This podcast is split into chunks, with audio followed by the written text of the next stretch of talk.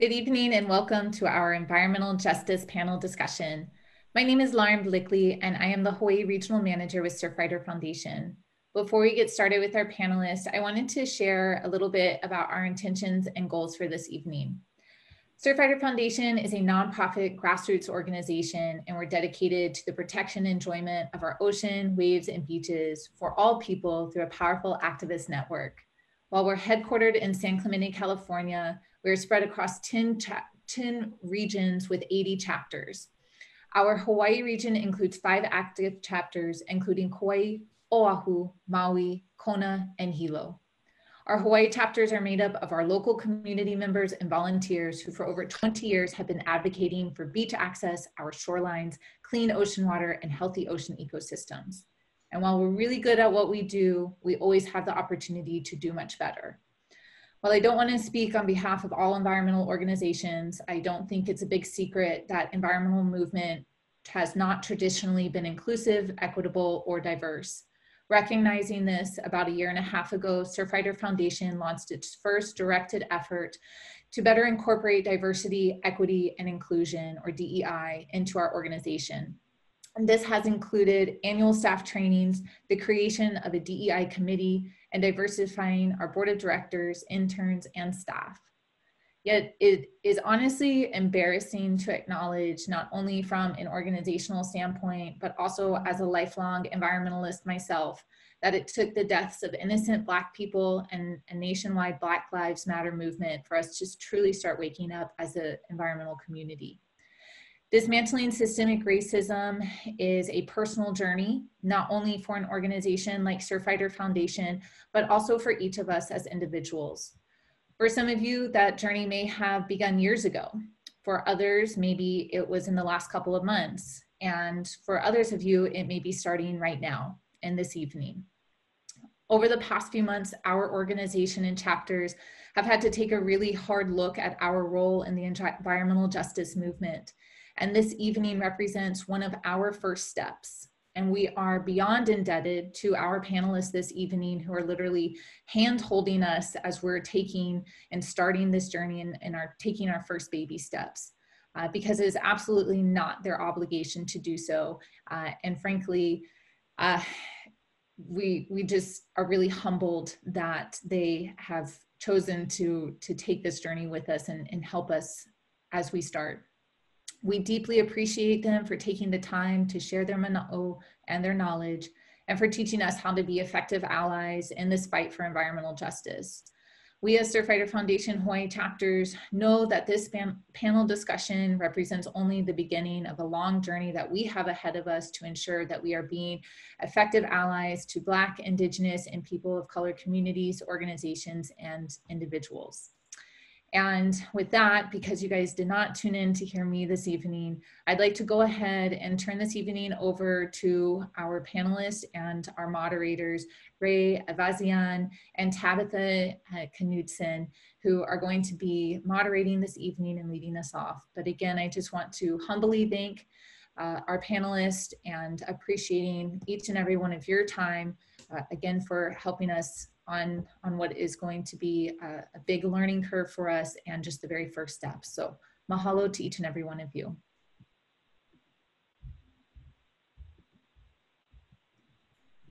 Awesome. Thank you very much, Lauren, for that introduction. And thank you to all of our panelists for being here and being a part of this conversation and um, allowing us to elevate your voices and this issue to the people. Um, again, my name is Ray Avazian. I am the chair for the Surfrider Foundation Oahu chapter, and I'm also chair for the Environmental and Climate Justice Committee for the NAACP. Um, as Lauren had already stated, today we are here having this conversation to help elevate the voices of the people in our community in light of racial justice uprising. There is a need for environmental organizations to step up to the plate to highlight the intersectionality and interconnection between social and environmental issues that are affecting Hawaii and the rest of our world. I'm going to keep my introduction short and next go to my co-moderator, Tabby. And if you can, please just yeah, share a few words on what environmental justice is. Thank you, Ray. Um, yeah, so just a little bit of an introduction. My name is Tabby Knudsen. I'm currently a junior at the University of Hawaii at Manoa. I am the chair of the Surfrider Foundation UH Club, and I'm also a part of Surfrider Foundation's um, National Diversity, Equity, and Inclusion Committee. Um, so again, I'm really thankful to be here and thankful for our, our panelists. Um, to give a little bit of background on environmental justice, uh, the term emerged as a concept in the United States around 1970. Um, however, this is not to disregard the fact that environmental injustices have prevailed long before being given a label. Um, environmental justice, as defined by the EPA, is the fair treatment and meaningful involvement of all people, regardless of color, race, national origin, or income, um, with respect to the development, implementation, and enforcement of environmental policies. And so this means that no group should bear a disproportionate share of environmental consequences, and all groups should have the opportunity to become involved with the decision-making process um, regarding the environment. And so I'm so excited to be hearing from our panelists about environmental justice and its prevalence in Hawaii um, and their involvement in the movement. Um, and to our audience, please share this event on your Facebook and encourage your friends to join in on the conversation.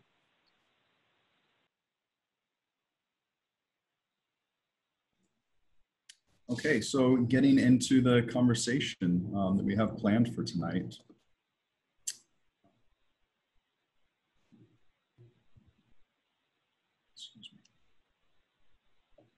Uh, if each one of the panelists, if you can, please uh, just take a moment to introduce yourself and tell us about the work that you do relating to environmental justice and why this issue matters to you. Uh, if we can, please start with Kristen Brown, who is with the Hawaii Youth Climate Coalition. Aloha. Thank you for having me. Thank you, Ray um, and Tabby and everyone in Surfrider Foundation for allowing this panel to happen. My name is Kristen Brown. I am a recent graduate from James Campbell High School and I am the co-logistics director for Hawaii Youth Climate Coalition, a small youth-led organization here on the island. Um, and how this, how our organization relates to environmental justice is the work that we're doing, you know, trying to spread awareness and trying to allow folks to understand the importance of the what the environment has to offer. And then you know trying to bring that into schools and trying to educate peers that are you know youth that way they can further improve and further go the distance and further make a change in their community. I'm also a part uh, as of recently, I'm the NAACP Honolulu chapter environmental climate justice vice chair with Mr. Ray and Mr. Alfonso Braggs. And that is something that I'm also so inspired to be a part of. And just having these connections and foundations and knowing that they interconnect with each other and that together they can do more and be better and just grow the passion that is what it means to be an environmentalist and to share environmental knowledge with others. And it's, I'm very blessed to be here and very honored to be a part of this panel tonight. So thank you all very much. Awesome. Thank you, Kristen. Uh, next, we have Noelani Goodyear Ka'opua, who is Chair and Professor of Political Science at the University of Hawaii at Manoa.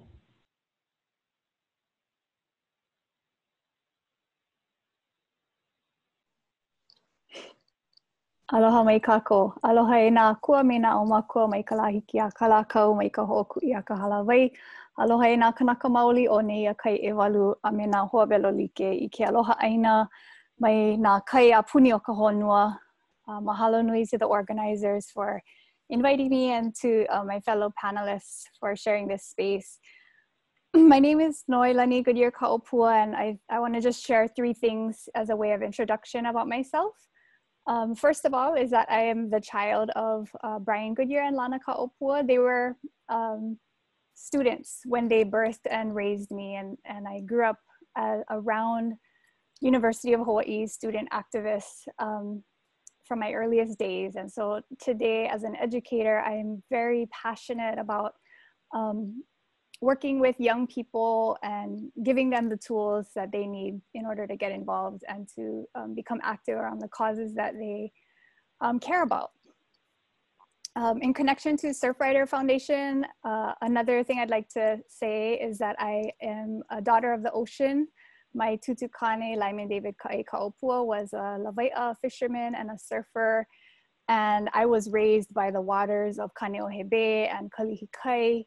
Um, I started surfing along the south shore of Oahu and still love to surf and paddle along um, along the, the shore. I live in the Ahupua'a of Waikiki and also um, paddle regularly around Mokauea and Sand Island. And so um, the ocean and its health and the struggles that have taken place to protect our, our waters are incredibly important to me from a lived and um, you know personal and familial standpoint. Um, and then finally, I'm a UH professor. Um, as was mentioned, I teach in political science, specifically in Native Hawaiian and Indigenous politics. I'm a researcher and a teacher who focuses my work around Hawaiian social movements, movements for aloha aina. Um, so when I come to thinking about environmental justice, I really think about it from this Hawaiian perspective of aloha aina, um, around the movements that have taken place over the last um, several decades to protect the lands, waters, and lifeways of the peoples of this place um, and to protect communities and um, ways of relating to our more than human relatives um, that are sort of embodied in what we call Aina um, more broadly. So I'm grateful to be here and looking forward to the conversation.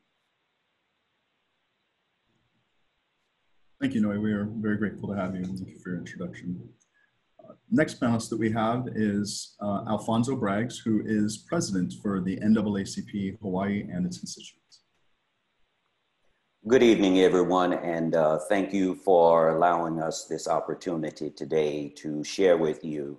Uh, I'm Alfonso Braggs, and I am the current president for the NAACP here in Hawaii, which has coverage over Hawaii, Japan, Korea, and Guam and I'm a longtime social justice advocate, and I currently serve on the National Board of Directors for the NAACP, and in specific, I work on the Environmental and Climate Justice Committee, as well as the Resolutions Committee. And I think that it's important for us to do exactly what we're doing here today because the average citizen or neighbor down the street is not that familiar with environmental justice. And it is not until it has a serious impact do they realize that uh, what we have realized here in the NAACP, that this is one of those civil rights, one of those human rights that we seriously need to engage and educate and empower the very least of our community members on why it is so important for us to address it today. So thank you, and I look forward to today's conversation. Thank you again for being here, Mr. Braggs. And lastly, for our panelists, we have Lauren Watanabe, who is the Oahu Group Program Manager for the Sierra Club Hawaii. Yeah, thank you so much. Um, so yeah, aloha everyone. I'm Lauren Ballesteros Watanabe, and I am the program manager and I operate really as a community and political organizer for the organization that's in a similar path as um, Surfrider and as a big, one of the big greens. Um, I think some of the things that really I love about my job is I do organizing with youth and at how I know Kristen and really amplifying the, the leadership and advocacy that they have. And just like a little bit about me is that I am a third generation Latina from East LA, and I'm very much, uh, my, my identity informs my lens and how I view this work and the injustices that have been experienced by my family and myself and what excites me about this moment in environmental justice right now is actually calling for this radical shift away from, or it has been calling, away from extractive capitalism. And with the organization, um, Sierra Club has a really amazing article, uh, Racism is Killing the Planet, and seeing like those are the roots of um, kind of where we are today. And so that speaks to me, and that is a direct passion of mine, right? Being uh, experienced colonialism in my my own history. So I really feel like this is a, a great shift that we are all taking in a conversation that is a catalyst for change. So I'm very, again, very grateful to be here. And um, I'm also a mom, a poet, and have a passion for justice and storytelling.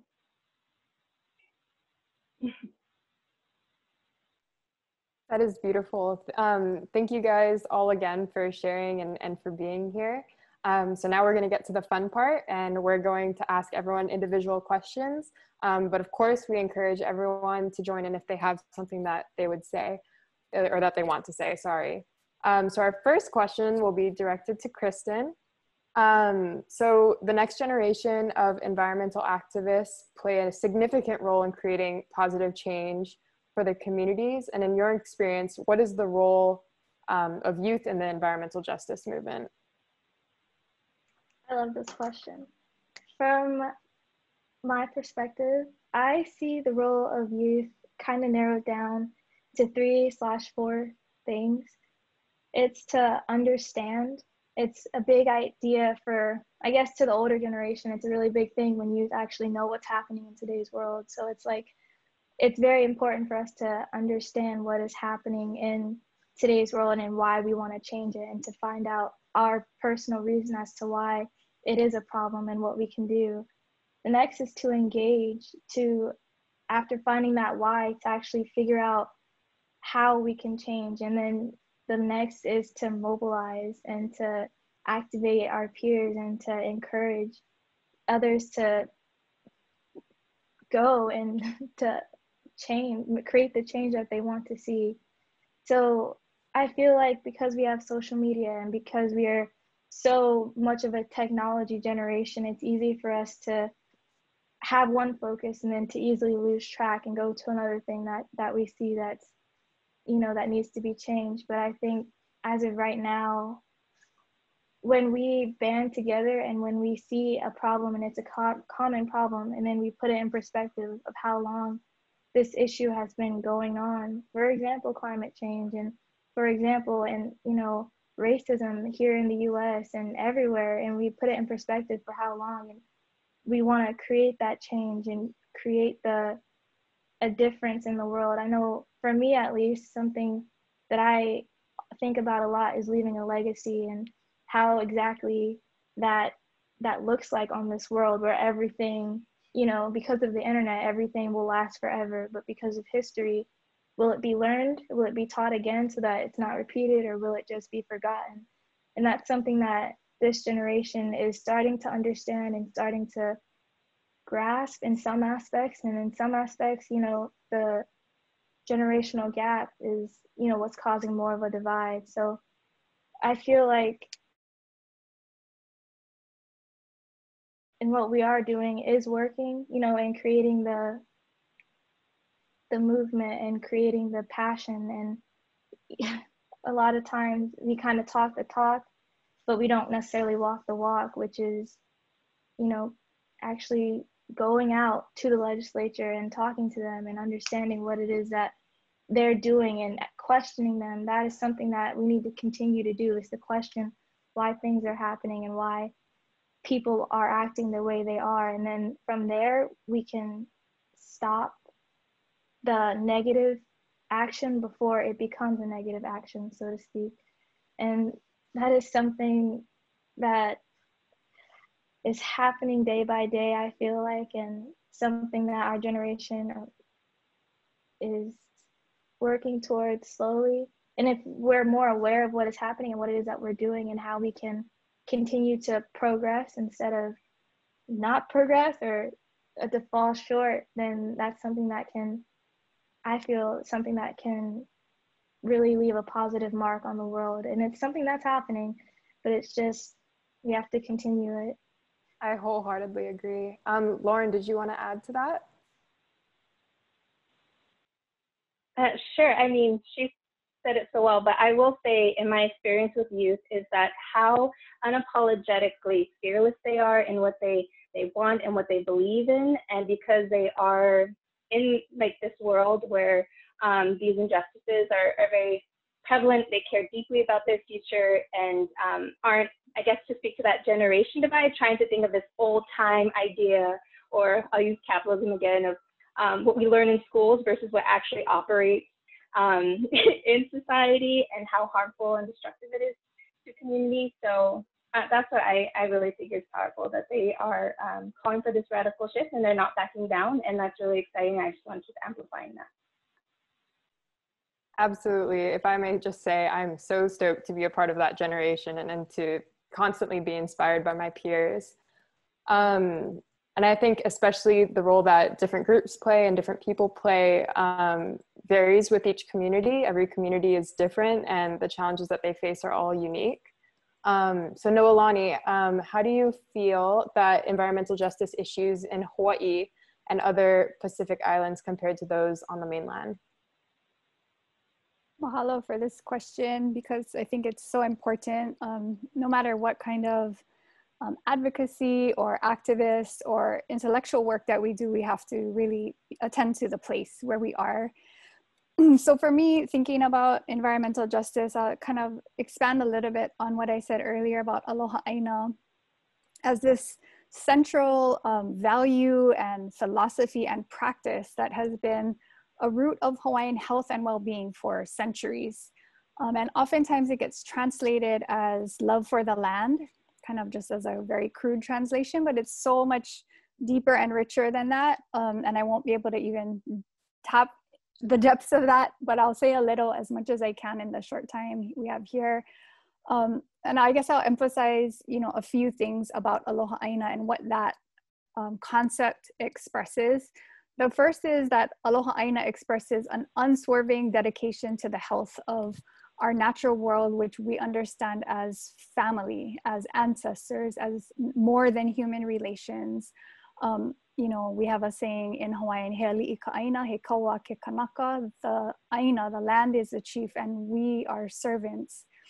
Um, we humans are, are the servants. And that's a very different kind of orientation than the dominant um, capitalist, imperialist kind of approaches to dominating the world where humans have sort of dominion over.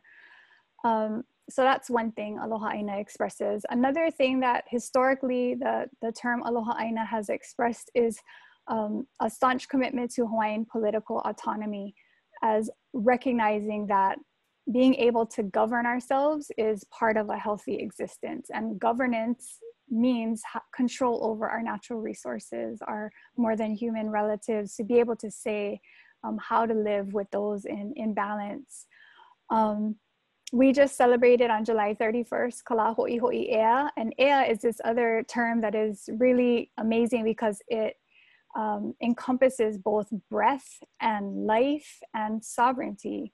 And in 1897, um, when there were thousands of Kanaka who were gathering um, to protest the potential US annexation of Hawaii, what one of the um, leaders there, James Kaulia, said that day was that he said that agreeing to annexation would be like being buried alive, that we couldn't breathe.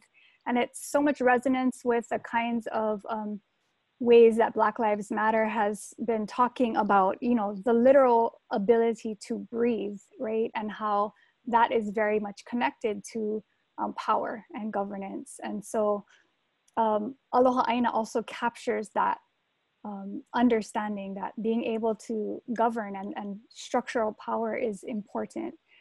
Um, and then lastly, you know, Aloha Aina is not just a feeling or a belief, it's an action. It is an active practice. It can include all kinds of things.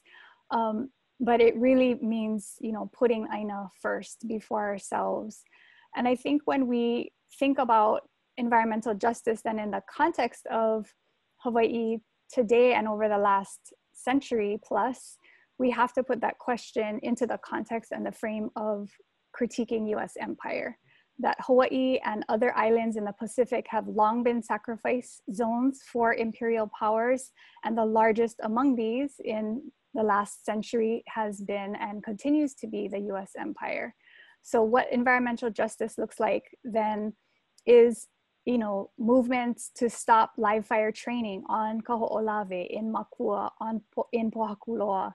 Um, it includes, you know, movements against the nuclearization of the Pacific, where islands like the Marshall Islands were um, used as targets for nuclear testing. And if you have not um, seen the amazing work of uh, Marshallese poet Kathy Jetnil-Kijiner, I would recommend at the very least checking out her um, video poem called Anointed um, to talk, you know, to talk about the, the long-term trauma of what it means to have your islands sacrificed in that way. Um, it includes the ways that wars between imperial powers, such as World War II, devastated our oceanic cousins in places like Chuuk, in the Federated States of Micronesia, or in Guam, or Guahan, as um, the native Chamorro people call it. And it includes the ways that today Hawaii continues to be under US military occupation, where 25% of this island that we live on, that, that I'm, I'm on anyway, Oahu, is controlled by the US Department of Defense. Um, when we think about in the Pacific, seven years ago in the Majuro Declaration, Pacific Island leaders declared that climate change is, quote, the greatest threat to the livelihoods, security, and well-being of the peoples in the Pacific, end quote. We have to consider that the US military is one of the largest polluters in human history, that it, it massively consumes fossil fuels and emits climate changing gases. It's the single largest institutional consumer of hydrocarbons in the world.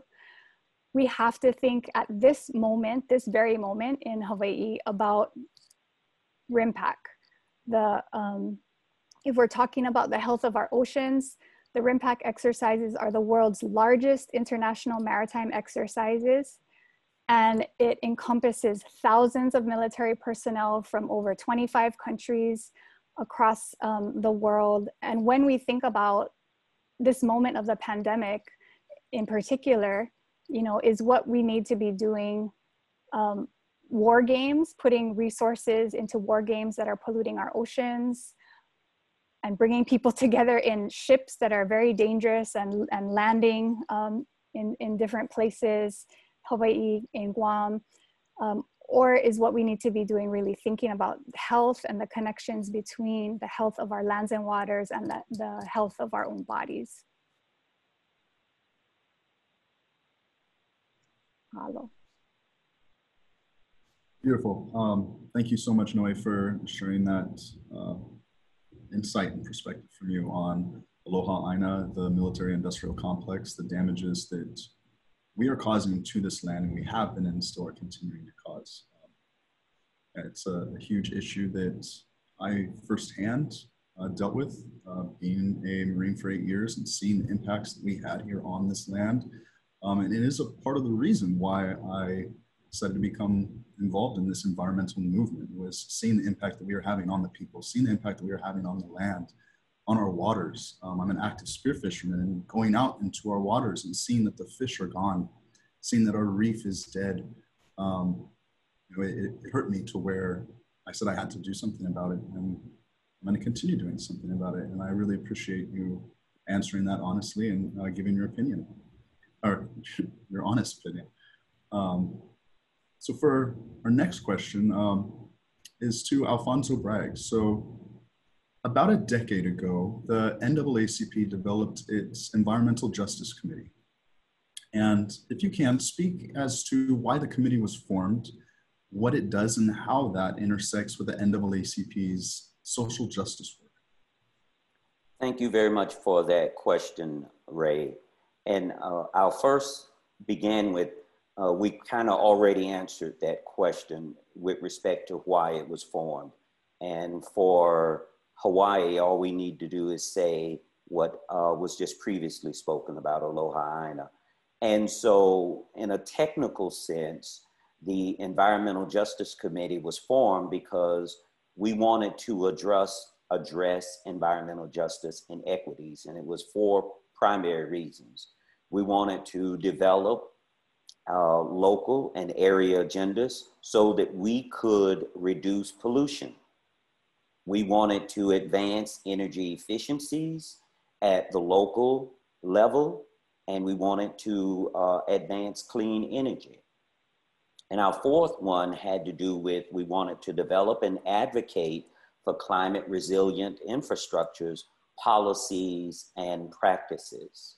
And at the end of the day, what we're really set out to do and how it intersects with the NAACP social justice work is that again, we are a civil rights organization. We are the world's largest and oldest civil rights organization.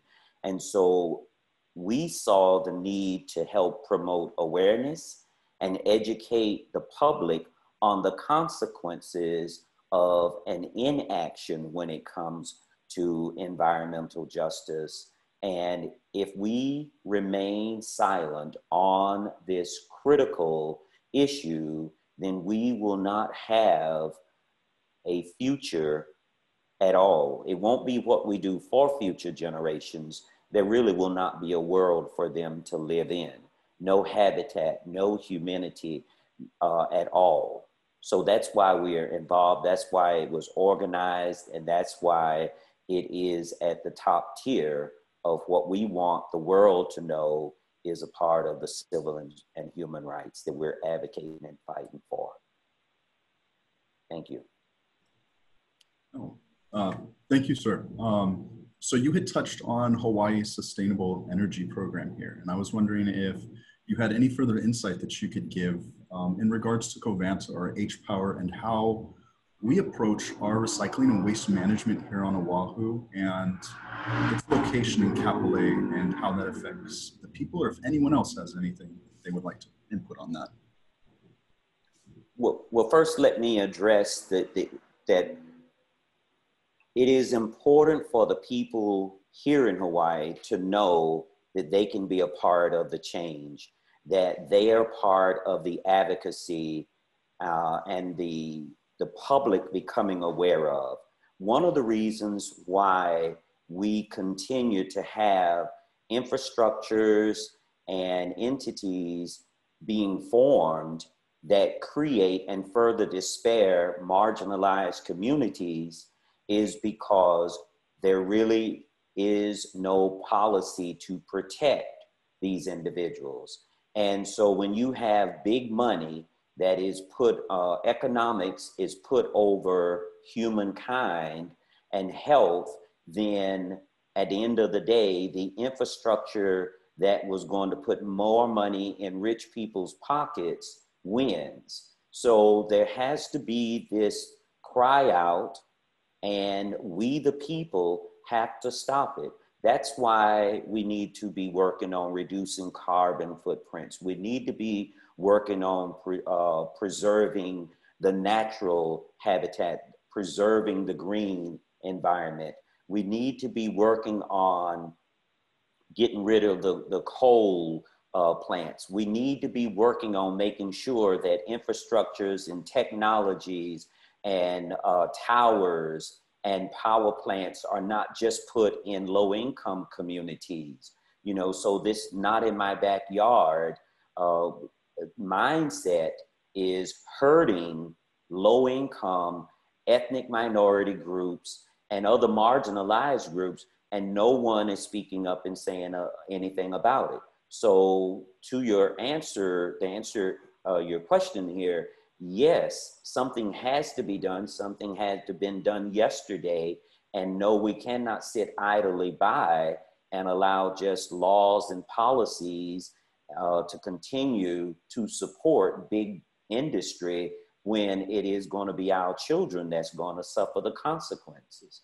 And uh, uh, it was mentioned earlier, you know, when we do something and then we simply say, we are sorry that it happened, but we look at the consequence when people who their children are born unhealthy, there are collateral health long term effects. And then those that are responsible don't want to take ownership of that liability. And we've done everything in our power just about to say, well, it wasn't me that did it, or it wasn't my current administration that did it. So, therefore, that person who now has a health consequence as a result of that action, you know, go find something else or go to another place. This is what's wrong with our society today. And that is another reason why we truly have to unite, regardless of your race, creed, color, economic, social status. We have to open up our eyes, wake up, and recognize that something has to be done today and things have to change, or we are all going to die as a result of this inaction. Yeah, thank you for that, that powerful statement. I 100% agree with you that we can no longer stand by idly and just talk about these things and allow these things to, get, to happen. We have to do something. Actions speak louder than words. And while we are right now having words, we are having conversation about this. Each one of us individually are on the action side as well, along with many of the people that are watching this and that aren't as well. Um, so yeah, thank you to that, sir. And Lauren, I had uh, seen you, raise your hand. Did you have something to, to say on that, please? Yeah, I wanted to offer um, that to your question about Covanta and our waste management system because it really is um, a mismanagement of our waste and is a really great example of environmental racism in Hawaii, something that um, Mr. Braggs was sharing. And what's been happening on West Oahu is basically West Oahu, the Waianae Coast takes in about 100% of Oahu's trash, right? Literally um, dumping trash. You have the PVT landfill and Waimanalo Gulch. And um, before I even go there, the Covanta deal is a problem that everyone should know. It's a horrible deal that we are actually paying uh, for a certain amount of tonnage to go into H Power, our um, trash incineration waste to energy facility. That actually, if we don't meet that tonnage, the city gets fined, which means taxpayers get taxpayers should fine. And if we um, we don't meet it, so we we uh, have to pay that fine. If we actually go over, we pay a fine. Um, so it's a really crazy, horrible um, policy and deal. And it incentivizes actually burning our trash and not doing adequate recycling, um, which you know isn't really happening. So again, going back to what's happening on the Waianae Coast, which is predominantly working class um, Hawaiian, and there is a health crisis on that area. There's about a 10 year less life expectancy on that part of the island. As it, like, you can see the accumulation of toxins have from PVT landfill, Waimanalo Gulch, um, H-Power itself, trash, trash incineration, sorry, um, actually creates the same amount of greenhouse gases as burning fossil fuels, if not more. It's not um, having the same amount of pollutants into the air, leach into the water. Like this is really problematic. And again, it's seeing where it's um, being dumped. Again, Mr. Bragg said, uh, not in our backyard. A lot of people have we turned away from it, but now we are really looking at this as a justice and environmental racism issue. Like we have to seek alternatives to source reduction and shutting down H power um, yeah, I can go on, but in, uh, in just time, I just wanted to answer that directly. Oh yeah, the, the H-Power plant that is over on the west side, um, the burning of our waste, that issue is so impactful to people here, to our environment. Um, and it's yeah, a, a, corrupt system, like you were saying, to where we are paying no matter what happens.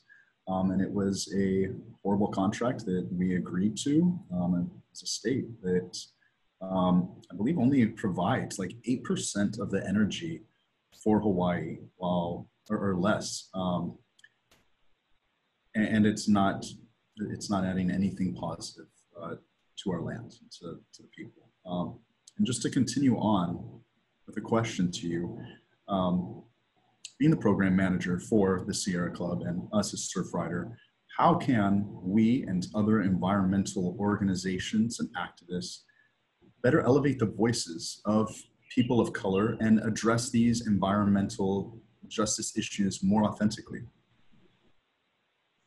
Yeah, that's a great question. That's a big question. Um, but I think what the first step is for an organization, just as individuals, to take an honest look at um, themselves, right?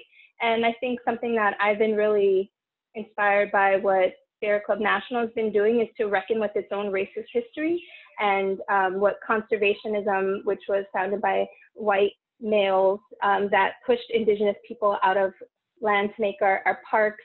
Um, you know, John Muir was the founder. I learned through the Sierra Club sharing that um, he has ties to, to Nazis and white supremacy. And so I think having that first, and not um, not to say every org has such a stark like history to that degree, but I think it's um, in order to authentically advocate or elevate people of color, you need to first reconcile that history, confront that history, so that it can be um, authentic, right? I, I feel it's a crucial, critical step, and that you know, luckily, Black Lives Matter and the uprising around environmental, I mean, uh, racial justice, it's kind of pushed all orgs and individuals to not tiptoe around this issue anymore. And um, I think that excites me because there's a lot of honestly healing in our relationships um, that needs to be done as a society, as organizations, so that we can enter like authentic relationships with one another. So that's like that first uproot your history, address the elephant in the room. Um, it's not about erasure of history either, because I know there was like this taking down of monuments that is really critical. But I think it's also um, equally important that people of color have experienced their erasure from history and true history. So um, it's important to acknowledge and, and, yeah, be honest to that. And uh, for me, I think in my experience, I'll use actually working with youth.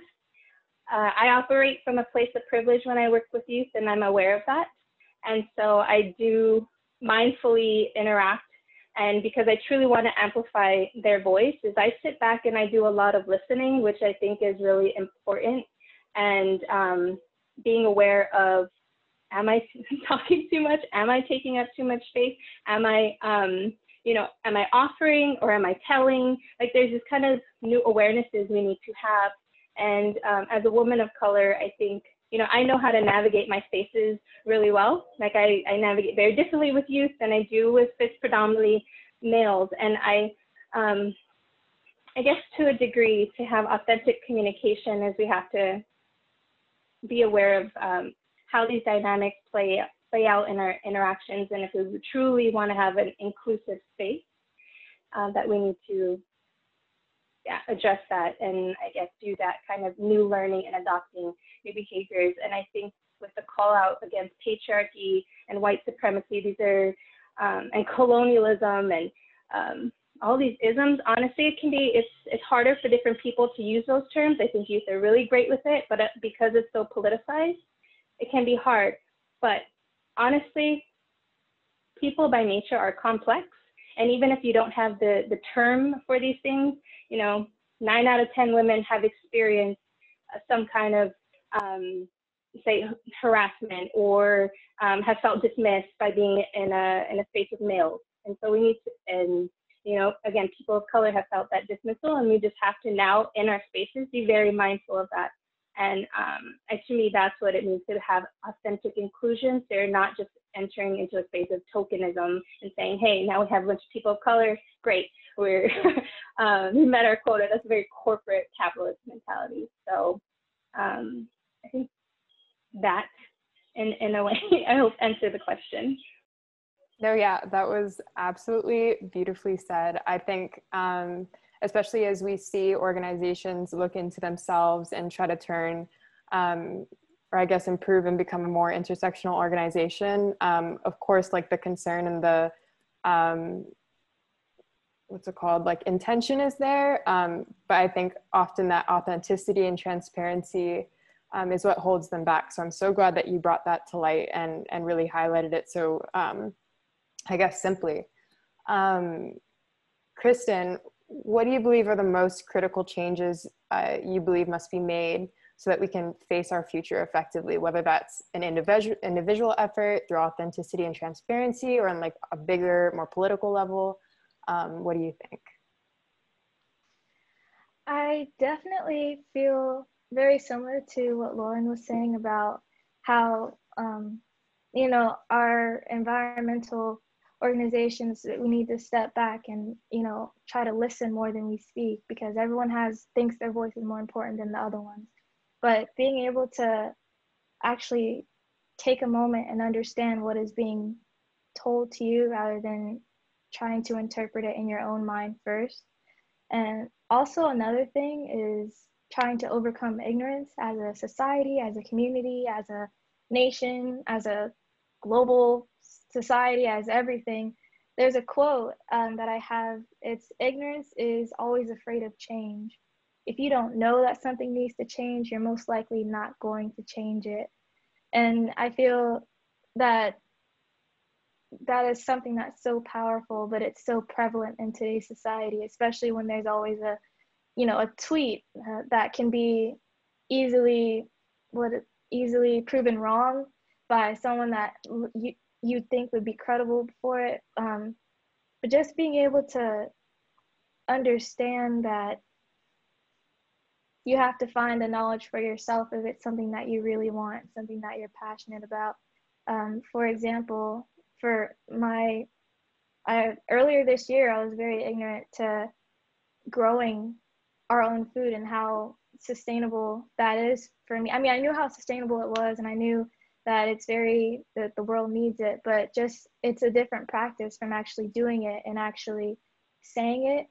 And so this summer, I had the opportunity to work with Ma'o Organic Farms eh, over in Waianae, and that was a life changing changing experience. And being able to understand how just being able to have that flip of a switch, like wow, this is what it means to, you know, aloha aina, like you were saying, no, Noelani, and to love the island, to love the land, but still not to take so much from it to where it cannot re- repair itself, but also to, from growing this food, we're able to give back to the community and just understanding how full circle that it all really is.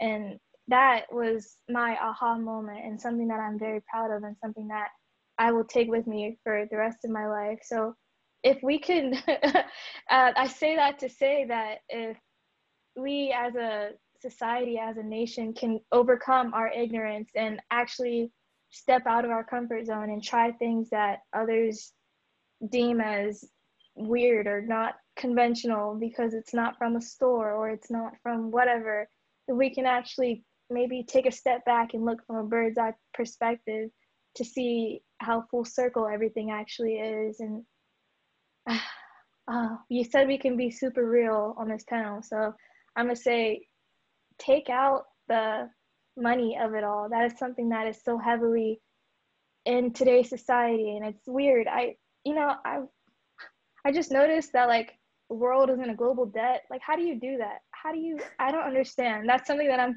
trying to figure out. But like, if we can take the money of it all out and just realize that we are human and we are people and if you you can have all the money in the world but that still won't make you happy and you have to be able to understand that from other people's perspectives and that's something that definitely needs to evolve more as a global world and as a society definitely and i Absolutely. think if we can make productive steps then we're on the right track Absolutely. I think like corruption and, and greed definitely allows environmental injustices to prevail.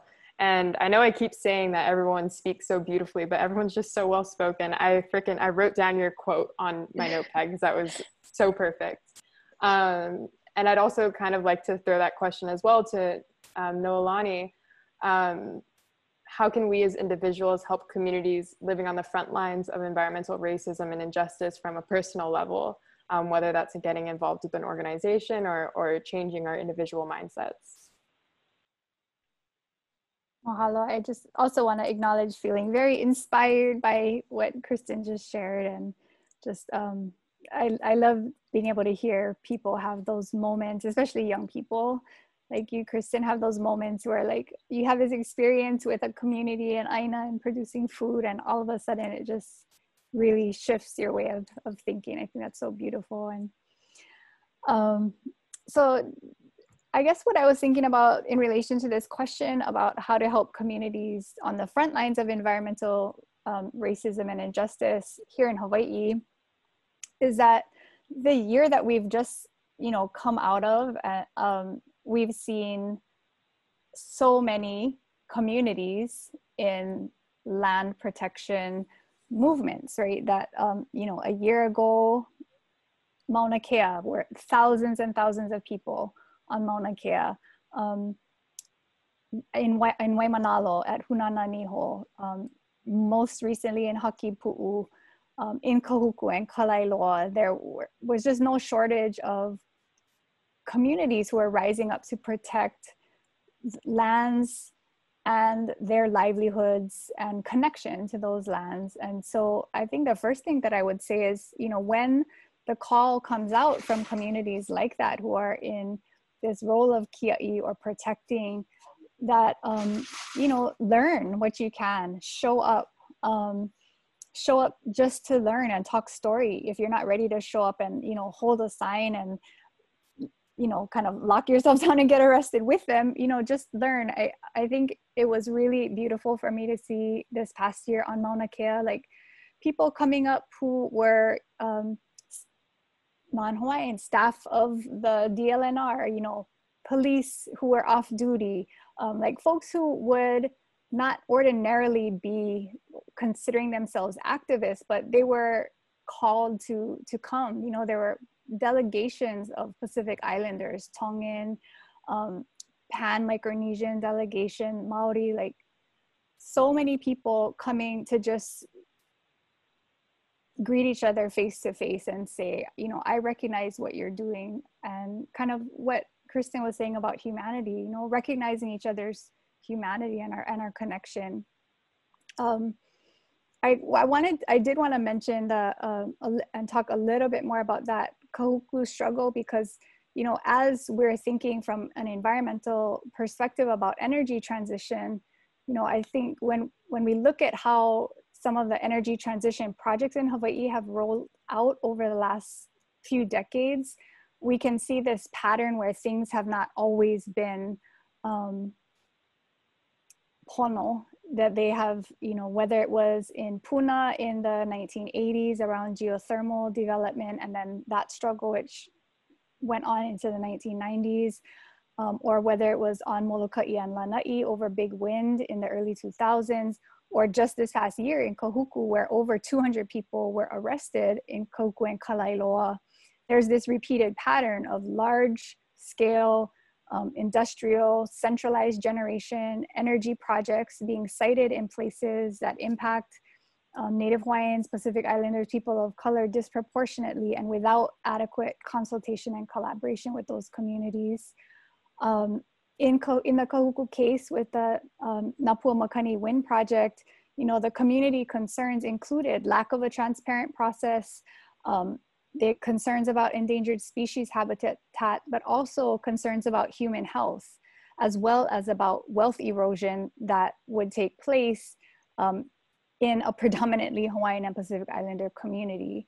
And even um, a former Public Utilities Commission attorney, you know, said that um, the Napua Makani Wind Project was one of those projects that should not be built because it represented the wrong way to do renewable energy projects as was brought up by a few of the other panelists earlier, that this, not just in renewable energy, but this repeated kind of decision making about what happens with lands and waters in Hawaii, where large scale corporate interests try to bulldoze through projects that impact communities um, who are who are opposed to them and then it, it you know it, it ends up in the same kind of situation over and over so we need to really think as we try to move um, toward renewable energy, toward you know thinking differently about waste, all of these really important environmental goals, we really need to think about how to do it in an in a just way.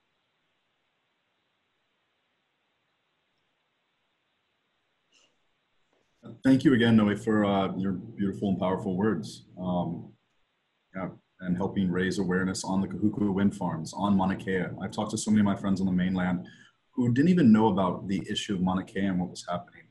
Um, and that was actually one of the first uh, kind of social issues that we as Surfrider got involved with. It was outside of our uh, our main mission, which is the protection and enjoyment of the world's ocean waves and beaches. Our chapter coordinator, Duray Shin, brought it to us as a committee and asked if we would like to promote and support the movement on Mauna Kea. Even though it doesn't have anything to do with us as Surfrider, it has to do with the people here. It has to do with this social justice movement that is going on and how it is impacting our land, our people, their rights. Um, yeah, thank you for speaking on it and bringing that topic up. Um, so continuing on um, to you, Alfonso, how do you think that the recent civil rights uprising have impacted the local and national community? Um, and why do you think that it has taken this long for it to become such a large issue? Oh, thank you for that question. And uh, let me say that, first of all, I believe that uh, this has awakened a movement that no one predicted. It was just not expected that this would be the straw that would ignite. This would be the illumination again of what civil rights speaks to. Because this is not new that the recent killings uh, and, and injustices, it is nothing new. It's just that this particular moment in history, and a hundred years from now, the historians and the archivists are going to go back and they're going to look and say, what caused Kristen Brown to activate? And they're going to be able to say, it was a movement. It was a movement that changed the narrative because up until that moment,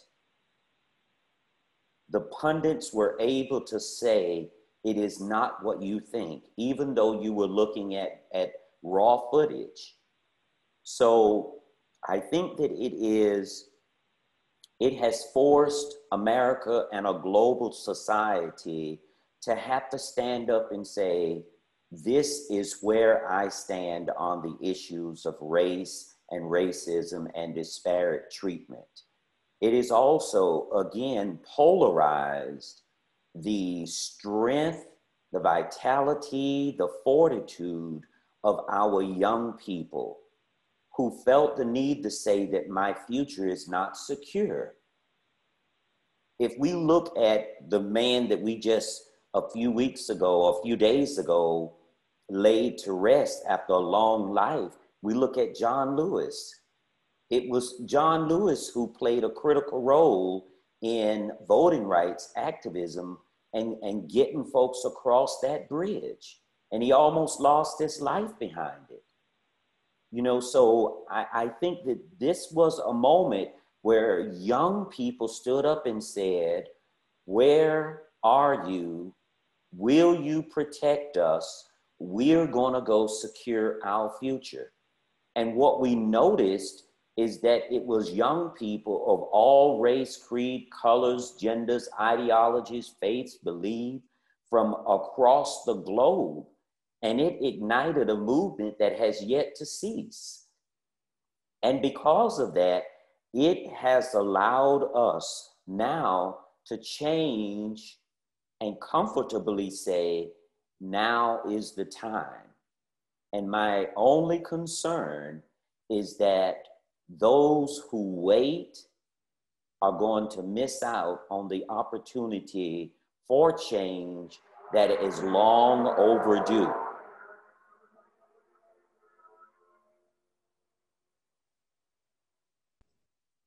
Thank you.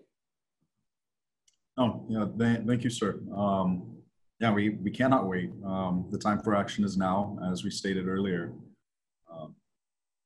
Yeah, well, uh, Here's another point too that I think that's important for us to consider is that this particular movement and the now, it, it, it reminds the least of us the person down the street who felt as though they couldn't make a difference.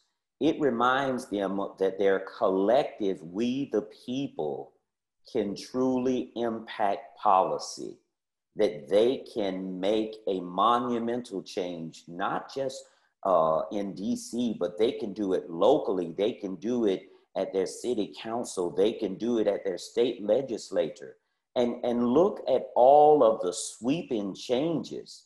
They, you know, you look at corporate America and you see that they have responded. And those corporations who have not chosen to wake up are going to suffer the consequences because we, the people, the regular Joe citizen, has actually shown that we have the power to just do what our Constitution provides that we can. Thank you. No, thank you, sir. Um, it is we, the people, that are going to come together and are going to make this change. It's not going to be one organization, one person, one voice, but this conjoined voice and action of the people that is going to cause this large change. Um, thank you for your opinion. Kristen, I saw that you had raised your hand. Do you have something to add, please?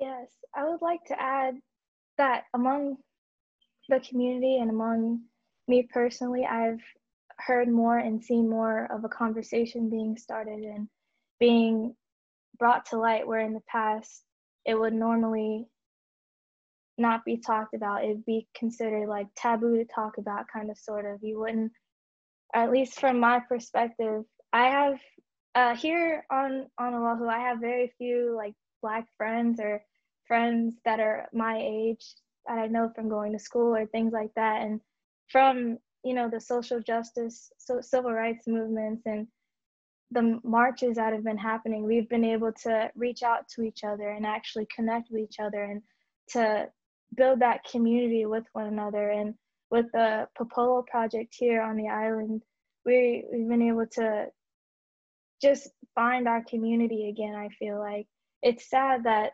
something as awful as you know a human being being treated mis and being treated awfully that results in their death you know has to be the cause of unity. But in the past in history that's usually how it starts. And then from there the movement of this is enough. And when do we get a turn kind of sort of that kind of sparks and that erupts and that it brings us to where we are today. And hopefully it will keep moving to a more productive and positive place and uh, along with what i said previously for me personally i know a lot of the times I, I would watch the news with my mom and I just keep asking why. Why does why did George Floyd have to die? And why did why did the police treat people so awfully or people of color, things like that. Just asking the question why and then again having to go and answer that for myself or having to ask others and to get their opinions and to just broaden my mindset and things like that. And so I think everything that's happening, although it's just history repeating itself, uh, everything that's happening is for a reason. And hopefully it'll continue to get better and not just become another repetition. So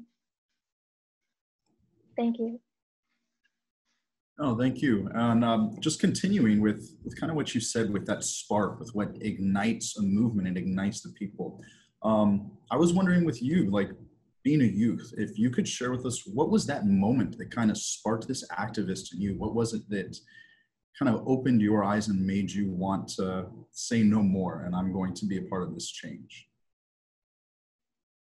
For me, it started um, um, for my and climate work. It started about two years two, two years ago now. I had the opportunity to travel to Iceland with the NAACP and with a group of students from the mainland and we were just awestruck by how beautiful Iceland is and seeing the glaciers and how they use renewable energy to their advantage and they don't pollute as much as you know the other developed nations do. But it was also very heartbreaking to see the puddles of the glaciers. When you understand that the glaciers stood so tall for hundreds of years you know they were unmoved untouched and then humans come along and you know let's heat up the environment just a little bit. And you notice the drastic change that does to the ocean that does to the icelandic land and even the greenland that's over the greenland island that's over there just understanding that that's not supposed to happen and that's that's hurting the environment that's hurting the creatures that live there and the people. It'll eventually tra- travel back up to the people that live on the islands and they'll have to find a whole new way of life and the animals will either have to they'll become extinct or they'll have to find a way to adapt to the land that was once their own that they once got to call home and then bringing that back home to our Aina and thinking we don't necessarily have ice and snow but we do have beaches and we do have you know our forests here and thinking if once the sea levels rise, everything's going to be underwater. Everything's going to, the island is already so small because of how big the population is here. Just thinking like there won't be anywhere else to go. And just wondering what I can do and what can change and what has to change and why there hasn't been any change. Those who, what, when, where, why questions for me have always been there. I learned them in like fifth grade and they always are like the backbone of how I answer my questions and how I want to tackle things. And that that event trickled down to where I am today. And I found a community that also wanted to change the environment, to change the, the way things are environmentally wise. And everything from there has been a domino effect. I met so many amazing people that have done nothing but support and encourage and guide. And so that's that's how I got involved with um, climate work, and it was it's been fun. Awesome. Yeah, thank you for sharing. Um, these issues definitely are much more conscious to people now. And I believe that that's because of our access to information through technology, through the internet, through us being able to communicate with people across the world and seeing these issues that aren't just happening in our backyard, right? We think that it's just our problem. No, this is something that is a global issue. Um, and yeah, it's uh, something that people are waking up to and have woken up to um, and are demanding change, um, demanding actions be taken. So thank you again. Um, Lauren, if you can, um, tell us what are some specific ways that you see the connection between sustainability and social justice that some people may not be aware of, um, and maybe some issues that you have seen or experienced yourself? Another big question. Uh, well, my my instinct is to say sustainability needs to be rooted in justice, and um, by that, if we have committed to our environmental justice lens, which is about including um, where people live, work, and play, and requires like context to something, whether it be a product or a project. I think we have to um, consider the variety of ways that it impacts um, people and the environment. And I actually, um, two things I think of um, when I think of this term sustainability that gets co-opted and um, you know taken as a marketing tool by corporations and how there is a lack of accountability in that. I mean in my own personal um, i am a vegan and i try to make good choices but every time I look at something, it's because of this profit motive. On some end of it, there is an injustice, whether where it's created, outsourced labor, in poverty wages, slave wages, or um, it's like one thing at the cost of another. Um, so that's a, a, connection that I think we constantly, again, developing this environmental justice lens that is inclusive is important. And I really want to actually um, I'm really glad Noelani talked about um, Kahuku to this larger um, issue and, and rethinking what our um, quote unquote clean energy system looks like. And she talked and about that project and, and thank you because the context is so important. And just to even think that uh, the corporation who is behind that project is AES, who also operates the coal plant, which has no, which, you know, has been dumping toxic coal ash um, to the PVT, is, um, you know, accountable to their sh- shareholders, not community. So it's like unplugging, you know, a coal plant, um, you know, calling it clean energy and doing something horrible to another community elsewhere, predominantly same rural um, Hawaiian working class. So I think we have to again have that concept um, because this could meet our greater sustainable sustainability goals. But if it harms a community, then that is not sustainable, right? And rightfully so, the community um, rose up against that and and kind of because this has been happening this is repetitious eh, because we have this industrialized um, mentality or um, hold on our energy system, right? And that's its own ecosystem. AES um, creates energy. Hawaiian Electric is a monopoly over our entire energy grid, which justifies these utility scale projects, again, that harm communities. And they're all, there are alternatives to that. Um, that it can be downscaled. Communities can literally power themselves. This exists. Um, we just need that paradigm shift to rethink who are energy providers and um, how are, are they ethical and, to the environment and to people, right? Um, that's what they need to be accountable to. And just one last point I like to always bring up is that energy is actually a part of um, the state constitution. It views energy as a part of the public trust, just as it does land and water. And so we can really honestly look at energy now as a human right especially when it comes to clean energy why is it privatized it's our air it's our um, you know, sun. And I think the privatization of these really important um, projects or and, and systems need to be taken. The profit motive needs to finally end, and we have to kind of be willing and ready to demand that greater shift and make space for it. So that's my answer to that. Absolutely. I know that a big issue I had getting involved with the climate change movement or something that made me kind of feel uncomfortable was I felt like you know, we advocate for really broad concepts such as clean energy or waste management, um, et cetera, et cetera. But when it comes down to the actual like implementation and how we want to do that, I feel like there isn't enough conversation around, um, you know, ethical ways to move forward, how we're going to incorporate intersectionality. That conversation really isn't there. So I absolutely agree where justice or sustainability needs to be rooted in justice, I believe is what you said. Um, yeah, and I know that climate change as an issue, social justice as a wide range of issues, it can become very daunting and, and very difficult to kind of move forward with.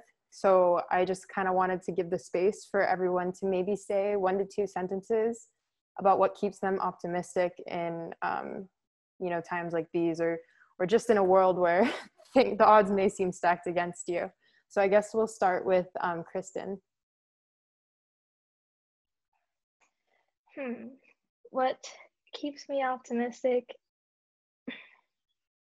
is probably the thought that there that change wants to happen. Change is it's like you see the tree on the other end of the glass door and you're trying to get to it. You just got to figure out how to open the door kind of sort of. You see the the productivity that the that having change can that creating the change can have on individuals and on the society as a community and just getting there is in the obstacles that's the hard part and that's what we're trying to work through the capitalism and education and all the issues that we see in today's society in our community that's something that we're trying to change in order to get to the tree on the other end of the glass door, so to speak. So that's what keeps me optimistic. And yeah. I like that metaphor better than light at the end of the tunnel. a little more of an environment spin. I forgot about um, that. okay, um, next, Noelani.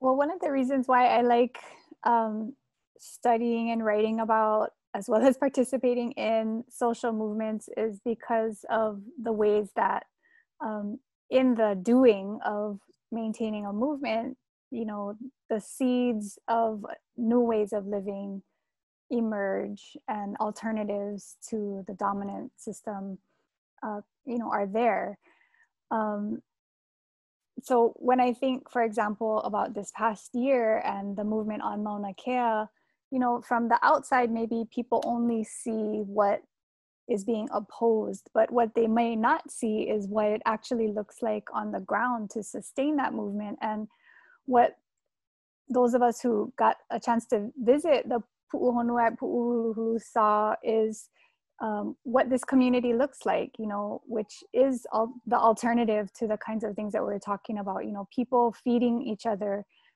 based on donations that rolled in several times a day from all over you know free healthcare for all um, loving and responsive round the clock elder care for the kupuna who, who um, maintain the, the front line at the kupuna tent.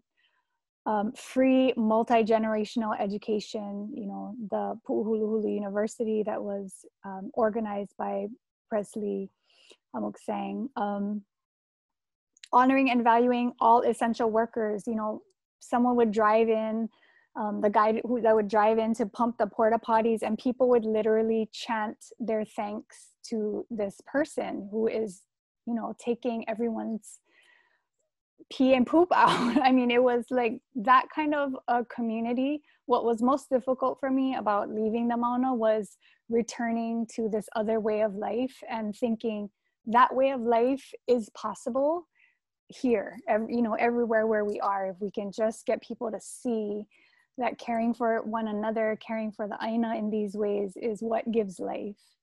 Um, so that keeps me hopeful. Thank you. I wasn't able to make it up um, to the Mauna, but I so badly want, wanted to. And um, I really admired everything that they did and everything that was happening. Um, next, we have Alfonso. Thank you and and I've contemplated this for a while, and I recall having a conversation with the great historian, the late John Hope Franklin. He asked the he was asked the question, "What is it that keeps him awake at night?" And he said, "It is future generations." And so, in response to the question that you rise, I say tonight that uh, I sleep comfortably because courage has not skipped this generation, that they have had the moral courage to stand up to wrong, to injustice, and to fight despite what people said that they would not do. And so I think that it is, there is hope. Hope is not lost, hope is not gone. And so we talked about the Gen X's and the, you know, the the Ys, everybody we were feeling as though there was no hope in this generation. And I'm so proud right now to say that courage has not skipped this generation, and I feel secure about the future. Thank you. That was so heartwarming and, and I think so needed to hear. So I really appreciate that. Um, next, we have Lauren. Okay, I like to echo everything that's been said before me because um, it's been amazing. But I think, um, again, my, my lens, um, I, I'm really excited to say that I know that capitalism, extractive capitalism, which has posed so much violence on communities um, and our planet for so long, um, that it's effect, like we, I'll just be honest, we've all been screwed by this system in some way, shape, or form, and people are finally ready to um, reimagine abolishing um, how this has impacted uh, the variety of ways, right? It has infiltrated our government, our economy. And so I think um, that I'm optimistic no one's going to back down from that, or people aren't going to back down from that call to end. Um, and then also, I think, as I mentioned earlier, there's like a healing and reconciliation that really much excites me. All these injustices exposing um, these racial divisions that, for profit and power, have um, you know kept us from being like whole human beings with one another. I think that's what Black Lives Matter has also, you know, this intersecting um, ways of how we're talking about, you know, racism, patriarchy, white supremacy. It's we just need to see each other as humans, and it's time to evolve so that's what keeps me optimistic that that's happening. Again, I'm a mom. That's what I'm to teach her. And I just think this new energy coming, um, they're on that. And you guys have already been a great example of that, right? The shift is happening and it's just continuing that.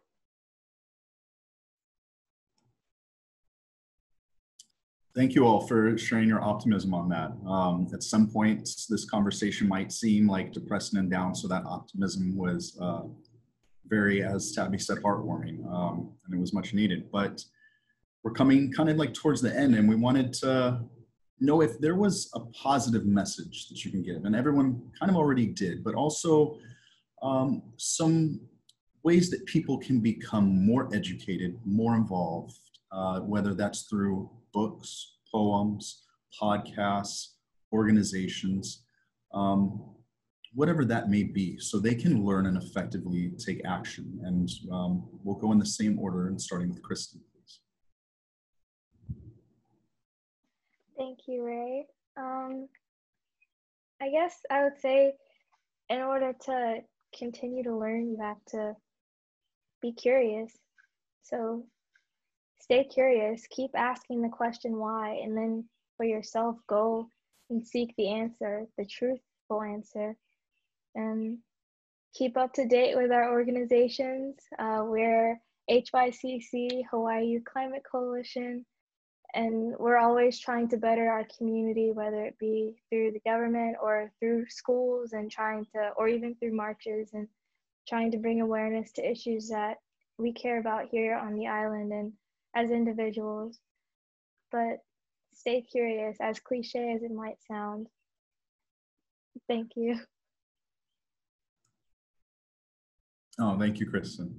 Um, yeah, always ask why. Don't ever just stand idly by as things happen and not be curious as to why they are going on and why these negative impacts are happening. Thank you. Uh, next, Noe, please. I'm grateful for this question because the teacher in me is like, this is the homework question. Yay, we get to give homework. Um, so the first uh, thing that I wanted to share is that I've been thinking a lot about this quote by an amazing um, abolitionist, activist, scholar, political geographer, Ruth Wilson Gilmore, who says that capitalism requires inequality and racism enshrines it. Um, and I've been looking a lot to, um, you know, radical Black scholars who have been really highlighting the ways that um, capitalism and racism um, are so intertwined that it's impossible to pull them apart. Um, so her work, um, you know, the work of Robin D.G. Kelley um, on racial capitalism, Barbara Ransby, Angela Davis, um, just amazing stuff. If you like Google and YouTube and watch some videos, you don't have to read much, but if you want to read, there's lots to read as well.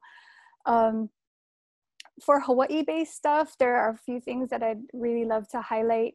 Um, one is that I've been really privileged to be able to work on this series called The Value of Hawaii. The first volume was edited by Craig Howes and Kumu Jon Osorio.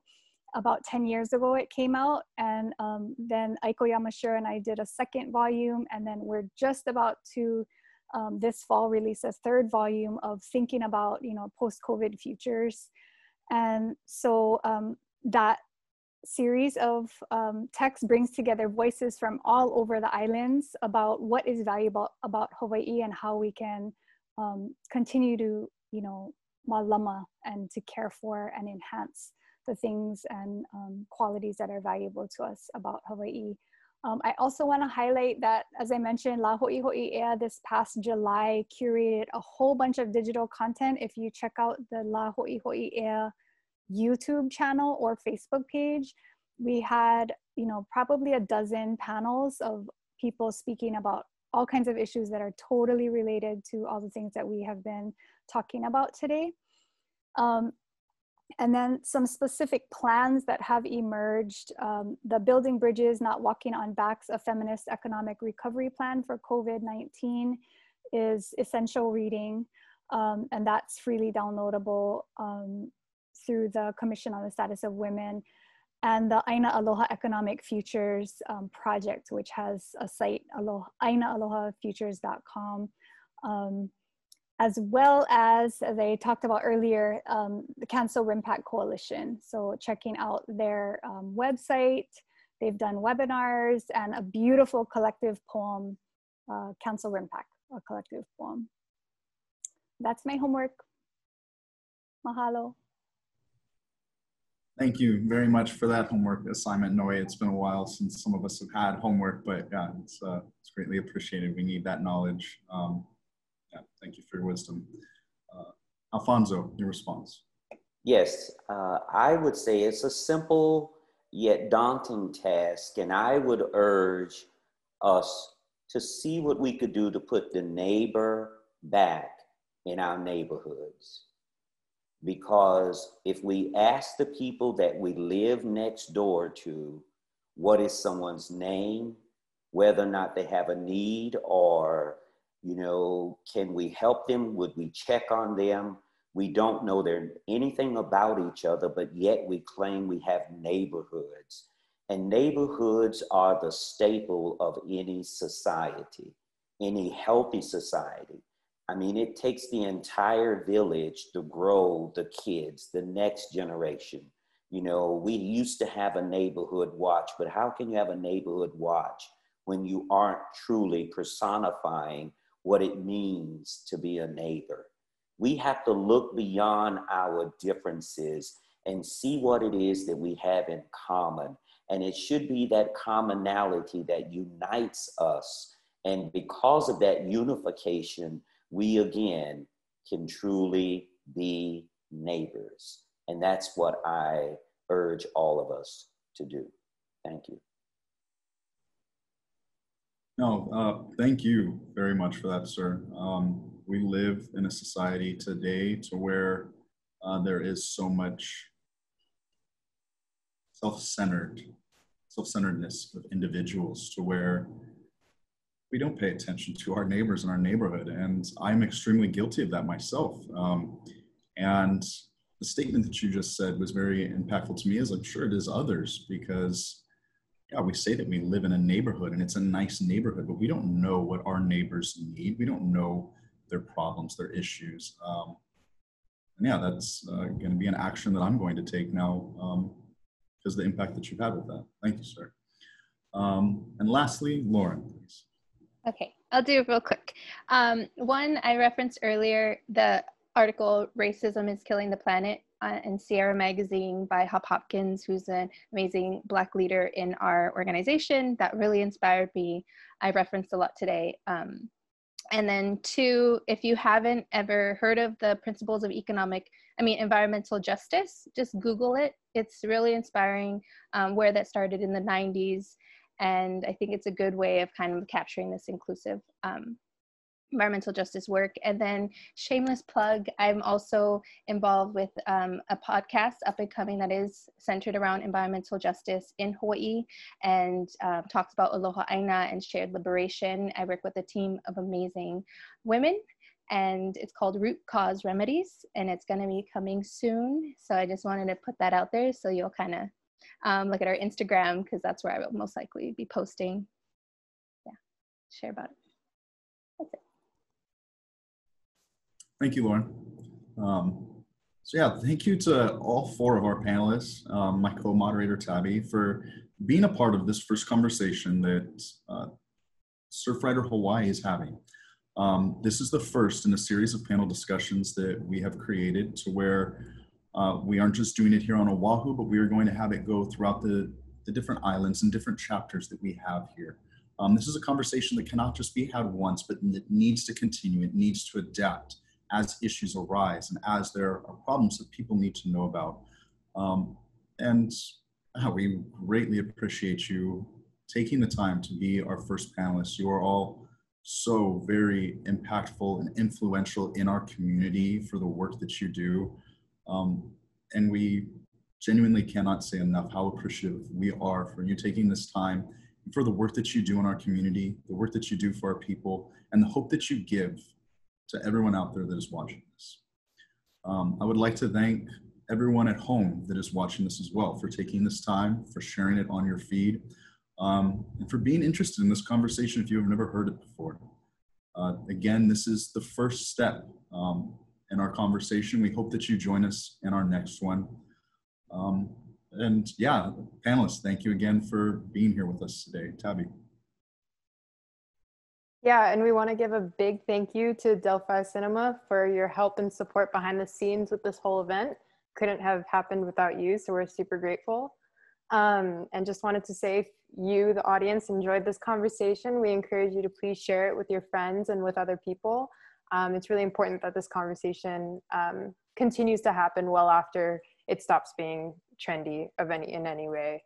Um, our recording of this panel will be posted on Surfrider Oahu's Facebook page and YouTube channel. Um, so like Ray was saying, continue tuning in for more environmental justice events um, with Surfrider Hawaii's different chapters. And also be sure to follow the work of our amazing panelists and to follow us at Surfrider Oahu on Instagram and visit us at oahu.surfrider.org. So thank you again, everyone. I hope you have a great rest of your night, um, both to our panelists and our audience. And I'm excited to see what the future holds.